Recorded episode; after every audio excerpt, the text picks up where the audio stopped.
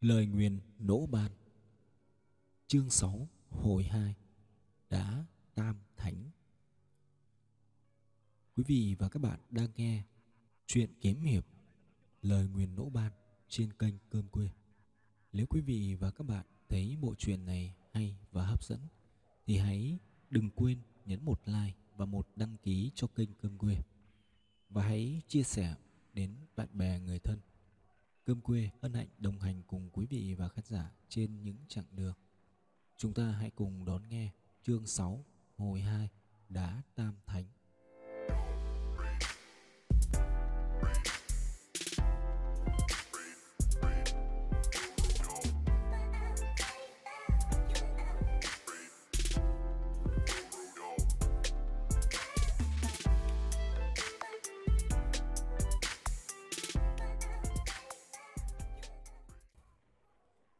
Phong thủy học có phân chia thành dương trạch và âm trạch.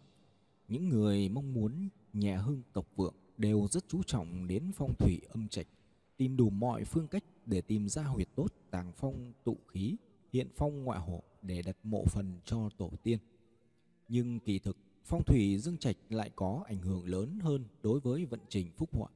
Mặt khác, bản thân dương trạch từ môi trường địa điểm, bố cục cấu tạo đều có liên quan mật thiết với tâm sinh lý của người sống trong đó. Bởi vậy xa xưa, những nhà phú quý biết tính toán lâu dài đều lựa chọn những nơi giao thông thuận tiện gần dòng nước chảy, dựa lơi tươi tốt để xây dựng dương trạch. Hơn nữa trong quá trình xây dựng còn phải bố trí bảo vật chấn trạch tại huyệt nhãn phong thủy. Dương trạch tức nhà cửa của người sống, âm trạch tức mộ phần của người chết. Nhưng tục ngữ có câu Phong thủy luân lưu chuyển. Phong thủy không phải bất biến Mà vẫn có thể biến đổi. Ví dụ như câu Dựa lơi tươi tốt. Nhà ở dựa vào núi non, rừng cây Nhưng bản thân cây cối cũng có sự biến đổi tốt tươi Khô héo theo bốn mùa. Bảo vật chấn trạch dù có tốt đến mức nào Thì sức mạnh bảo vật hộ từ khí may mắn của nó Rồi cũng sẽ suy yếu. Bảo vật thông thường đều là 100 năm khí lạnh phấn tán giúp nhà cửa và người nhà thịnh vượng. 100 năm khí lạnh bình hòa đem lại cảnh bình thường, không giàu cũng không khó khổ. Lại 100 năm khí lạnh suy kiệt lúc này, bảo vật cần phải hấp tụ tinh hoa của nhật nguyệt thiên địa. Nó không còn có tác dụng phù hộ nữa. Dân gian có câu, ai giàu ba họ ai khó ba đời chính bởi nguyên do này. Nỗ nhật khí bước xuống hầm theo những bậc thang lát đá bằng gạch xanh. Càng đi sâu xuống dưới, làn khí tia sinh động tràn trề khi nãy càng mờ nhạt. Dưới đáy hầm có gì, cậu không hề biết. Cậu chỉ cảm nhận một cách rõ nét. Làn khí tia sôi lội đang lan tỏa ra từ một tảng đá lớn đen tuyền. Tảng đá phải lớn bằng một chiếc giường mặt phía trên rất bằng phẳng. Lỗ như khí bất giác cảm thấy tảng đá sao mà thân quen ấm áp. Đó chính là xuất phát điểm của cậu, cũng là nơi trở về của cậu, giống như ngôi nhà cũ trong mơ. Cậu mơ hồ cảm thấy kiếp trước cậu là một tảng đá, cậu chính là một góc rơi ra từ tảng đá. nỗi nhật khí đi thẳng đến đó, không một chút trù trừ, không một chút do dự. Trong tâm khảm cậu tràn dâng một cảm giác yêu thương và hứng phấn khó tả. Cậu vươn đôi tay, khao khát được vút ve, chờ mong được ôm ấp. Những ngón tay của cậu khẽ chạm lên tảng đá, rất nâng niu, rất dịu dàng, tựa như đang vút ve cơ thể của người yêu. Cậu cảm nhận rõ sự láng mượt mịn màng dưới những đầu ngón tay. Thế nhưng bề mặt tảng đá không hề nhẵn nhụi, mà đầy những đường vân nổi nóm. Những đường vân rất thân quen như đã từng gặp gỡ, trông giống như chữ viết, cũng giống như hình vẽ, dường như chúng đang muốn nói với cậu một điều gì. Những ngón tay cậu vẫn tiếp tục vuốt ve, mơn trớn. Cậu từ từ áp sát khuôn mặt mình lên tảng đá. Trong chớp mắt, cậu cảm thấy những chữ viết họa tiết trong trí lão mình đang nhảy múa và xoay tròn. Những thứ cậu chưa hiểu, chưa biết chưa thấu tỏ đang cất giữ trong ký ức bỗng nhiên tụ lại một chỗ. Và một bức tranh như trải ra trước mắt với núi non chập trùng, rừng rậm đồng xanh, một dòng sông chảy cuồn cuộn bên bờ liễu rủ thướt tha. Trong đó ẩn hiện như có ba người tóc búi, trang phục cổ xưa ngồi xếp bằng trên phiến đá vuông rộng lớn, hoa tay múa chân chỉ vào núi sông trời đất đang bàn luận chuyện gì đó. Cậu bất giác giật mình, nhấc khuôn mặt khỏi tảng đá. Trước mặt cậu vẫn là làn khí tia mờ tỏa ra từ khối đá đen tuyệt. Ảo ảnh vừa biến mất, không tâm tích, nhưng đối với cậu, ảo ảnh đó sao mà chân thực, giống như đang xem một bức tranh, như đọc một cuốn sách, như ngắm qua khung cửa sổ. Cậu lại vô thức áp mặt vào tảng đá. Ảo ảnh lại tiếp tục hiện về, nhưng lần này cậu không vội vã rời đi. Trong tâm khảo cậu tràn đầy sự hiếu kỳ và ngưỡng mộ đối với cảnh tượng trong ảo ảnh. Trong cậu dấy lên một khao khát mãnh liệt muốn dung hòa vào tảng đá và tảng đá dường như cũng tỏa ra một sức hút nôi cuốn cậu, dung nạp cậu. Lỗ nước khí lại rời khỏi tảng đá, nuôi về sau một bước dài. Lúc này đôi mắt cậu bỗng trở lên mông lung như không thấy. Vẻ mặt cậu ngẩn ngơ, không buồn, không vui, không mừng, không giận. Cậu từ từ chút bỏ toàn bộ quần áo trên người, nguyên sơ như một đứa trẻ sơ sinh, bước về phía tảng đá. Cậu làm sấp lên tảng đá, cơ thể cuộn tròn lại trong một bộ dạng của một bảo thai. Trong khoảnh khắc này, tư duy của cậu hoàn toàn biến mất. Trong trí lao cậu chỉ còn vô số những văn tự và hình vẽ đang nhảy múa và xoay tròn. Còn thứ ở trên mặt tảng đá có thứ lại trở lên những phiến đá. Những đồ họa còn lưu lại trong ký ức của cậu. Cậu không còn cảm thấy cái lạnh tê tái của buổi đầu đông, mà thay vào đó là hơi ấm tựa như cơ thể của người mẹ. Giờ đây, cậu chính là một bảo thai quay trở về trong cơ thể mẹ để cảm nhận về một thế giới khác mà cơ thể mẹ đang mang lại. 2.400 năm về trước, tại nước lỗ có một người thợ mộc tên là Công Thâu Bàn. Ông là một người thợ mộc tài giỏi, có tấm lòng nhân hậu, thông minh, tuyệt đỉnh. Ông đi khắp thiên hạ, xây nhà bắc cầu, làm đường, dựng miếu. Ông thường tìm gặp những thợ khéo cao nhân, cầu học kỹ nghệ hơn người. Nhưng dù đi đến nơi đâu, sau ông lúc nào cũng có một vị đạo nhân. Không quản ngày đêm, tay đều không rời bút nhưng chỉ có bút mà không có thẻ tre. Cả ngày viết vạch lên không trung, không rõ là viết cái gì. Công thầu bàn và đạo nhân không hề quen biết. Ông cũng không rõ đạo nhân đi theo mình từ lúc nào. Đạo nhân hình như không biết nói, chưa bao giờ hé với công thầu bàn một lời. Công Thâu Ban bản tính nhân hậu vốn rất kính trọng những người tu hành xuất thế Mỗi lần nghỉ tay ăn cơm đều mời đạo nhân ngồi cùng bàn dùng bữa lại nhờ ông ta ăn trước. Ngay cả gia chủ mời dùng cơm hay bày tiệc khởi công khánh thành, ông cũng đều nhường đạo nhân ngồi ghế trên. Đạo nhân đi theo công thâu ban đã tròn 3 năm. Đệ tử của ông đều gọi ông là Bút Đạo Nhân. Vào năm 448 trước công nguyên, Sở Vương phát binh tấn công nước Tống mời công thâu ban tới nước sở chế tạo máy móc công thành.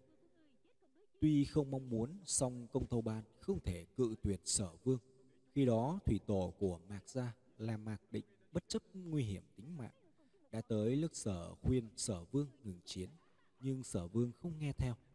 Mạc Định bèn nói sở vương sẽ không thể công phá được nước Tống vì ông đã phái cầm họa ly dẫn 300 đệ tử của Mạc Môn mang theo công cụ, máy móc giữ thành do ông thiết kế và chế tạo đến trợ giúp nước Tống giữ thành.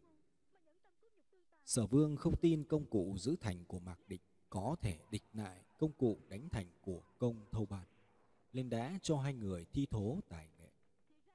Công thâu ban đã sử dụng nhiều loại công cụ, máy móc và phương pháp để tiến hành công thành chín lần. Nhưng đều bị mặc Định lần lượt phá giải, đánh nuôi chín lần. Sở vương thấy máy móc của công thâu ban quả nhiên không thể công phá được sự phòng ngự của mặc định Ben bỏ từ kế hoạch tấn công nước Tống. Cầm Hoạt là một họ cổ xưa của người Hoa Hạ. Cầm Hoạt Ni là người nước Ngụy thời Xuân Thu. Tương truyền ông là đệ tử thân tín của Mạc Tự, tự là Thận Tự. Con cháu ông lấy tên tự của ông làm họ, hình thành lên họ Thận. Khi Mạc Định rời khỏi cung điện của Sở Vương, công thâu ban đã đợi sẵn bên ngoài. Ông mời Mạc Định tới một nơi vắng vẻ, bày ra chín biến pháp công thành. Mạc Định xem xong vô cùng kinh ngạc. Chín biến pháp này ông đều không có cách nào phá giải. Công thâu ban lúc này mới nói rằng chín biến pháp này không phải do tôi nghĩ ra. Tôi sẽ dẫn ông tới gặp người đặt ra kiểu biến. Mặc Định nghe vậy hăm hở đi theo công thâu ban. Họ cùng đi tới bến bờ sông, thấp thoáng xa xa, núi non chập trùng, trước mắt đồng xanh bát ngát, rừng rậm um tùm. Trên một tảng đá lớn đen tuyền dưới hàng liễu rụng có một người ngồi xếp bằng, người đó chính là Bút Đạo Nhân. Bút Đạo Nhân mỉm cười, ra hiệu cho công thâu ban và mặc định cùng ngồi lên tảng đá. Sau đó lấy ra một cuộn vải nụa trải ra trên mặt đá để hai người cùng xem. Thời gian vụt trôi, bất giác đã qua ba ngày ba đêm. Đạo nhân cuộn bức vải lụa lại, lấy bút viết xuống mặt đá hai chữ luận đắc.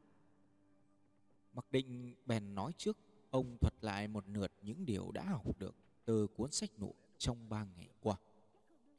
Còn chỗ nào nghi ngờ thắc mắc, bút đạo nhân bèn viết lên mặt đá để chỉ điểm thêm. Sau đó tới lượt công thâu ban thuật lại những điều đã học để bút đạo nhân tiếp tục giảng giải. Và như vậy, một ngày một đêm lại tiếp tục trôi qua. Vào sáng sớm ngày thứ năm, gió mát, sương trong, khói mờ, vấn vít. Bút đạo nhân lấy ra một tấm thẻ ngọc, tám chiếc hộp ngọc, sau đó miệng tiên hé mở, sang sảng cất nợ. Thuở xưa, vua Vũ chia chín châu, định cương giới. Cương giới này không phải là cương giới thần châu nhất nguyên đại thống. Đó là bởi vì trong hình nhất nguyên có tám huyệt nhãn cực hung ở tám nơi trên thế gian, phá vỡ cách cục nhất nguyên đại thống. Trước đây trong sự kiện diệt chu phong thần, các tiên gia đã phạm vào ách sát, phạt huyết quang, hủy hoại, thiện quả, chân tu ngàn năm. Bởi vậy sự nghiệp bát bảo định phàm cương cần phải dựa vào sự nỗ lực của thánh hiền trong cõi phàm ta quan sát trong thiên hạ có đủ tấm lòng bác ái và kỹ thuật xảo diệu chỉ có hai vị đây đại sự tạo phúc thế gian lần này, hai vị nhất định không được từ chối. Đạo nhân lại chỉ vào tám hộp ngọc nói, đây là tám bảo vật của trời, mang theo tám đạo tiên chỉ ngũ hành tam tài, tức là kim mộc, thủy hỏa, thổ, thiên địa, nhân. Ở gần tám huyệt nhãn cực hung trên thế gian đều có một vùng đất cực kỳ tốt đẹp khống chế. Hai vị cần phải xây dựng những công trình kiên cố tại những vùng đất may mắn kia để cất giữ, bắt bảo nếu hợp với ý trời lòng người, bảo vật sẽ trải qua một chu kỳ số bát cực, sẽ tích lũy đủ tinh hoa của nhật nguyệt thiên địa, tràn đầy muôn nghìn khí tượng của nhân gian. Lúc đó hãy đem bát bảo ném vào các huyệt nhãn cực hung, cương giới của nhân gian sẽ vững bền mãi mãi.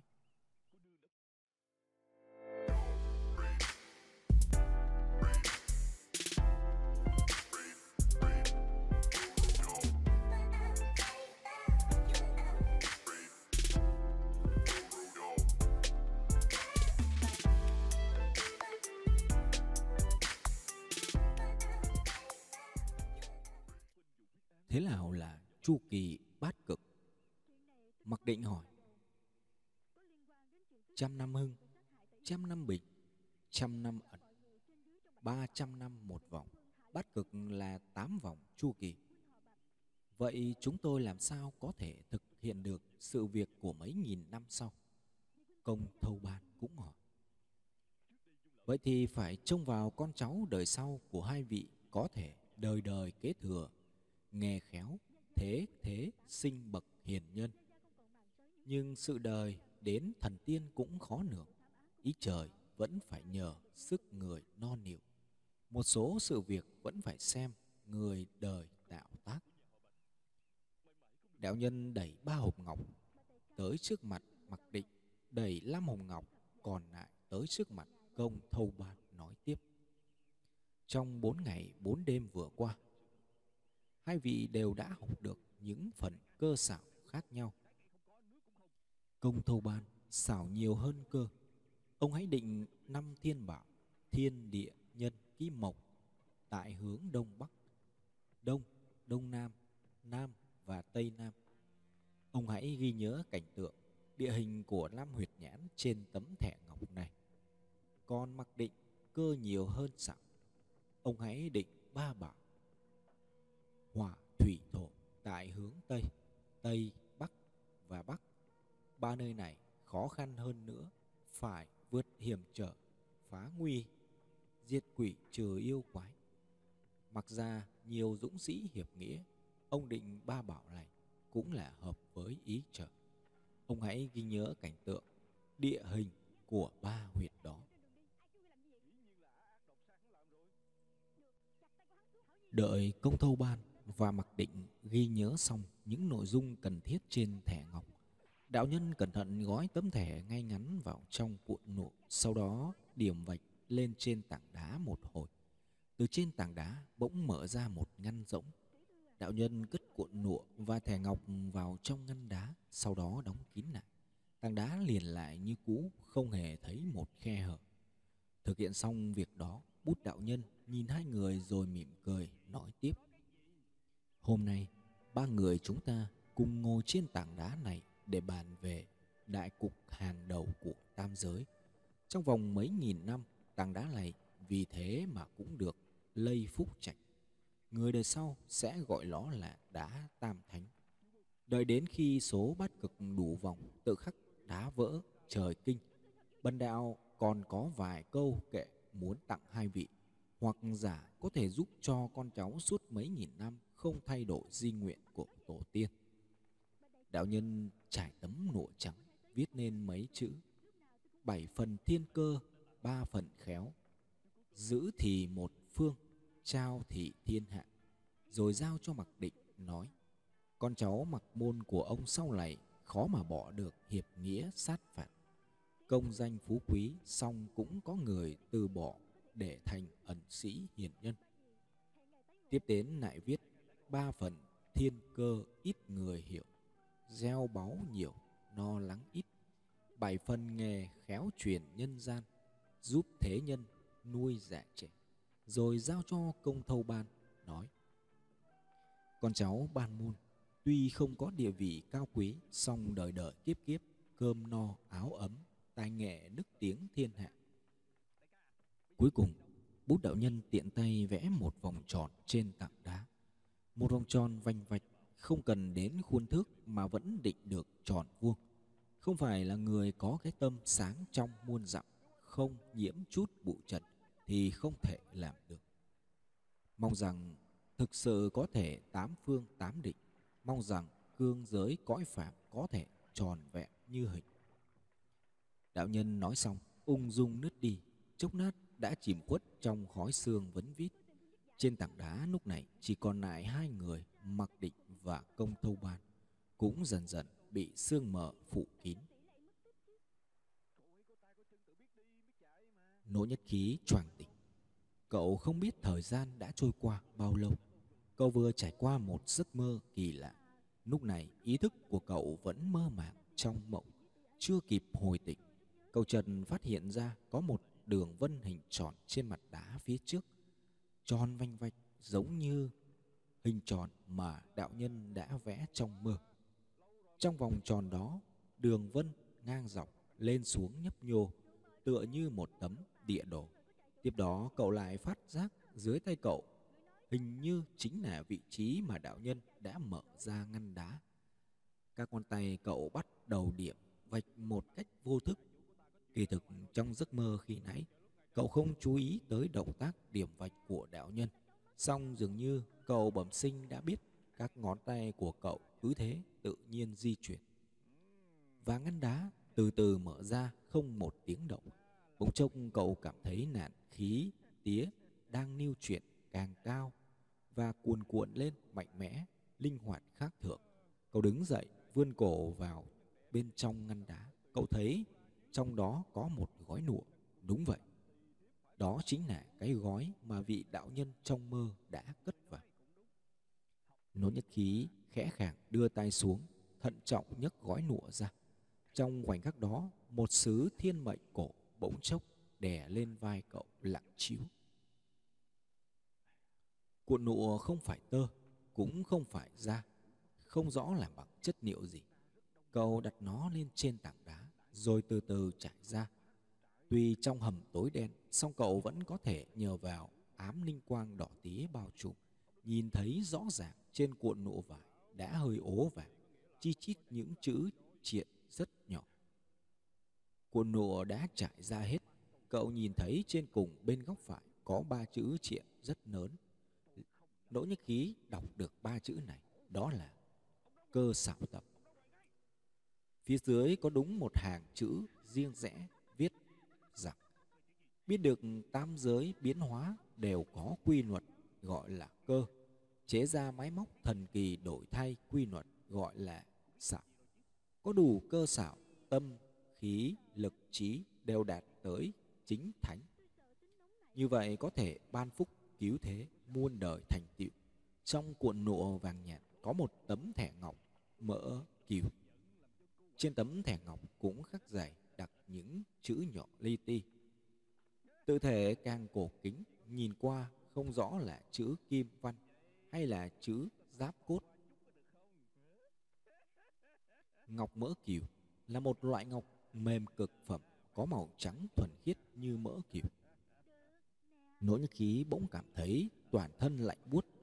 Lúc cậu mới ý thức được rằng mình đang không một mảnh vải che thân, cậu bèn trượt xuống tảng đá, mặc quần áo vào, gói ghém cơ xảo tập và tấm thẻ ngọc lại như cũ, bỏ vào trong túi của lần áo sau cùng. Giờ đây, cậu đang sốt ruột muốn trở lên. Cậu không rõ mình đã ở trong hầm bao lâu và trên kia liệu có xảy ra chuyện gì bất chắc. Nỗ như khí vừa bước lên bậc thang, chợt sau lưng vang lên một tiếng nổ lớn. Ngoảnh đầu nhìn lại thì ra tảng đá tam thánh đã tự nhiên vỡ tung, chỉ còn lại một đống đá lát vụn vầng hào quang đỏ tía trong chớp mắt cũng tan biến sạch. Lỗi khí nghĩ thầm, quả nhiên ứng với lời nói đá vỡ của đạo nhân trong giấc mộng, nhưng không biết trời kinh sẽ ứng với điều gì. Nỗi khí hết sức cẩn thận, nhô lên khỏi miệng hầm. Cậu cực kỳ cảnh giác, cơ bắp hai bên sống lưng căng thẳng, lực dồn vào bắp chân và mũi chân, tựa như một con báo đang lép người rình mồi sẵn sàng phóng vụt ra, hoặc bỏ chạy trong nháy mắt. Một bầu im nặng lề bao trùm khắp gian phòng chính, ngọn nửa lớn vẫn nay nát bập bùng. Cửa phòng mở toang, không thấy có lỗ tịnh hiếu đâu cả. Lỗ như khí không lên tiếng, lặng lẽ quan sát xung quanh. Căn phòng liệu có gì xáo trộn? Cậu từ từ tiến về phía cửa, vừa bước qua bầu cửa liền nhìn thấy lỗ thịnh hiếu. Ông đang đứng phía dưới bậc tam cấp của phòng chính, quay lưng về phía cửa. Hoa tuyết đã bao phủ kín đỉnh đầu và vai ông. Dường như ông không hề cảm thấy lạnh trong chiếc áo mỏng manh, dù đang đứng giữa sân tuyết lạnh giá. Cậu khẽ gọi một tiếng. Bác ơi! Nỗ tình hiếu không hề phản ứng, vẫn đứng trơ trơ không nhúc nhích lỗ nhất khí không gọi nữa cũng không bước ra, mà từ từ lùi lại, lùi vào bên trong bậu cửa. Sau đó cậu dang rộng cánh tay nắm lấy hai mép cửa, hai bên, rồi cũng đứng im bất động, quan sát lỗ thịnh hiếu. Trước khi lỗ nhất khí bước vào nhà quỳnh nhãn tam đã chỉ về phía lỗ thịnh hiếu và ra dấu với cậu. Đến lần thứ hai cậu mới đoán ra quỳnh nhãn tam muốn nói hai tiếng cẩn thận bởi vậy cậu cũng muốn mấp máy đáp lại quỷ nhãn tam hai chữ biết rồi. Bác cậu quả thực có nhiều hành động rất bất thường Nỗi nước khí đã phát hiện ra từ trước. Song cậu chỉ nghĩ rằng có lẽ ông đã luyện thứ công phu gì đó mà tàu hỏa nhập ma. Cơ thể lỗ tình hiếu bắt đầu run lên bần bẩn, càng lúc càng dữ dội khiến lớp tuyết đọng trên đỉnh đầu và vai bị hất rơi tả tơi trong cơn run rẩy, ông từ từ quay người lại, từng chút một. Và lỗ nhất khí đã nhìn thấy một khuôn mặt, một khuôn mặt đau đớn khủng khiếp, méo mó, biến dạng. Sắc mặt xanh nét, hai mắt đỏ ngầu, song ánh mắt nhìn lại vô hồn đờ đẫn, không rõ đang nhìn cái gì. Các cơ trên mặt rung lên bẩn bật và co giật liên hồi, kèm theo đó là những giọt mồ hôi to bằng hạt đậu lăn xuống hai gò ông bắt đầu dạo bước đi thẳng vào phòng. Bước chân ông dần dần áp sát, lỗ nhất khí cũng từ từ khép hai cánh cửa lại. Ánh mắt vô hồn của lỗ Thịnh hiếu đột nhiên dại đi hẳn. Hai con mắt đỏ ngầu nhìn trọng trọng vào lỗ nhất khí. Trong ánh mắt đó, cậu cảm thấy sự điên cuồng, thú tính và sát khí. Lỗ Thịnh hiếu thình lình chạy vụt lên như một tia chớp, đôi bàn tay rắn chắc vạm vỡ, chụp thẳng về phía nỗ nhất khí. Ánh mắt của ông khiến nỗ nhất khí kinh ngạc tột độ. Lên động tác của cậu cũng khựng lại theo. Đến khi đôi bàn tay to khỏe của lỗ thịnh hiếu sắp vồ đến trước mặt, cậu mới bừng tỉnh, vội vã sập cửa lại. Xong đã quá muộn. Hai cánh cửa không thể khép lại được nữa. Hai tay của lỗ thịnh hiếu đã kẹp giữa hai cánh cửa nỗ nhất khí dồn sức ghi chặt lấy cánh cửa. Cánh cửa đang bị đẩy vào với một lực đạo rất lớn. Hai cánh tay đang kẹp vào kẽ cửa, không ngừng khua khoắng vồ chụp. Chúng phải tìm được một thứ gì đó để phát ra tiết. Chúng muốn túm chặt, muốn vỏ lát, muốn xé vụn.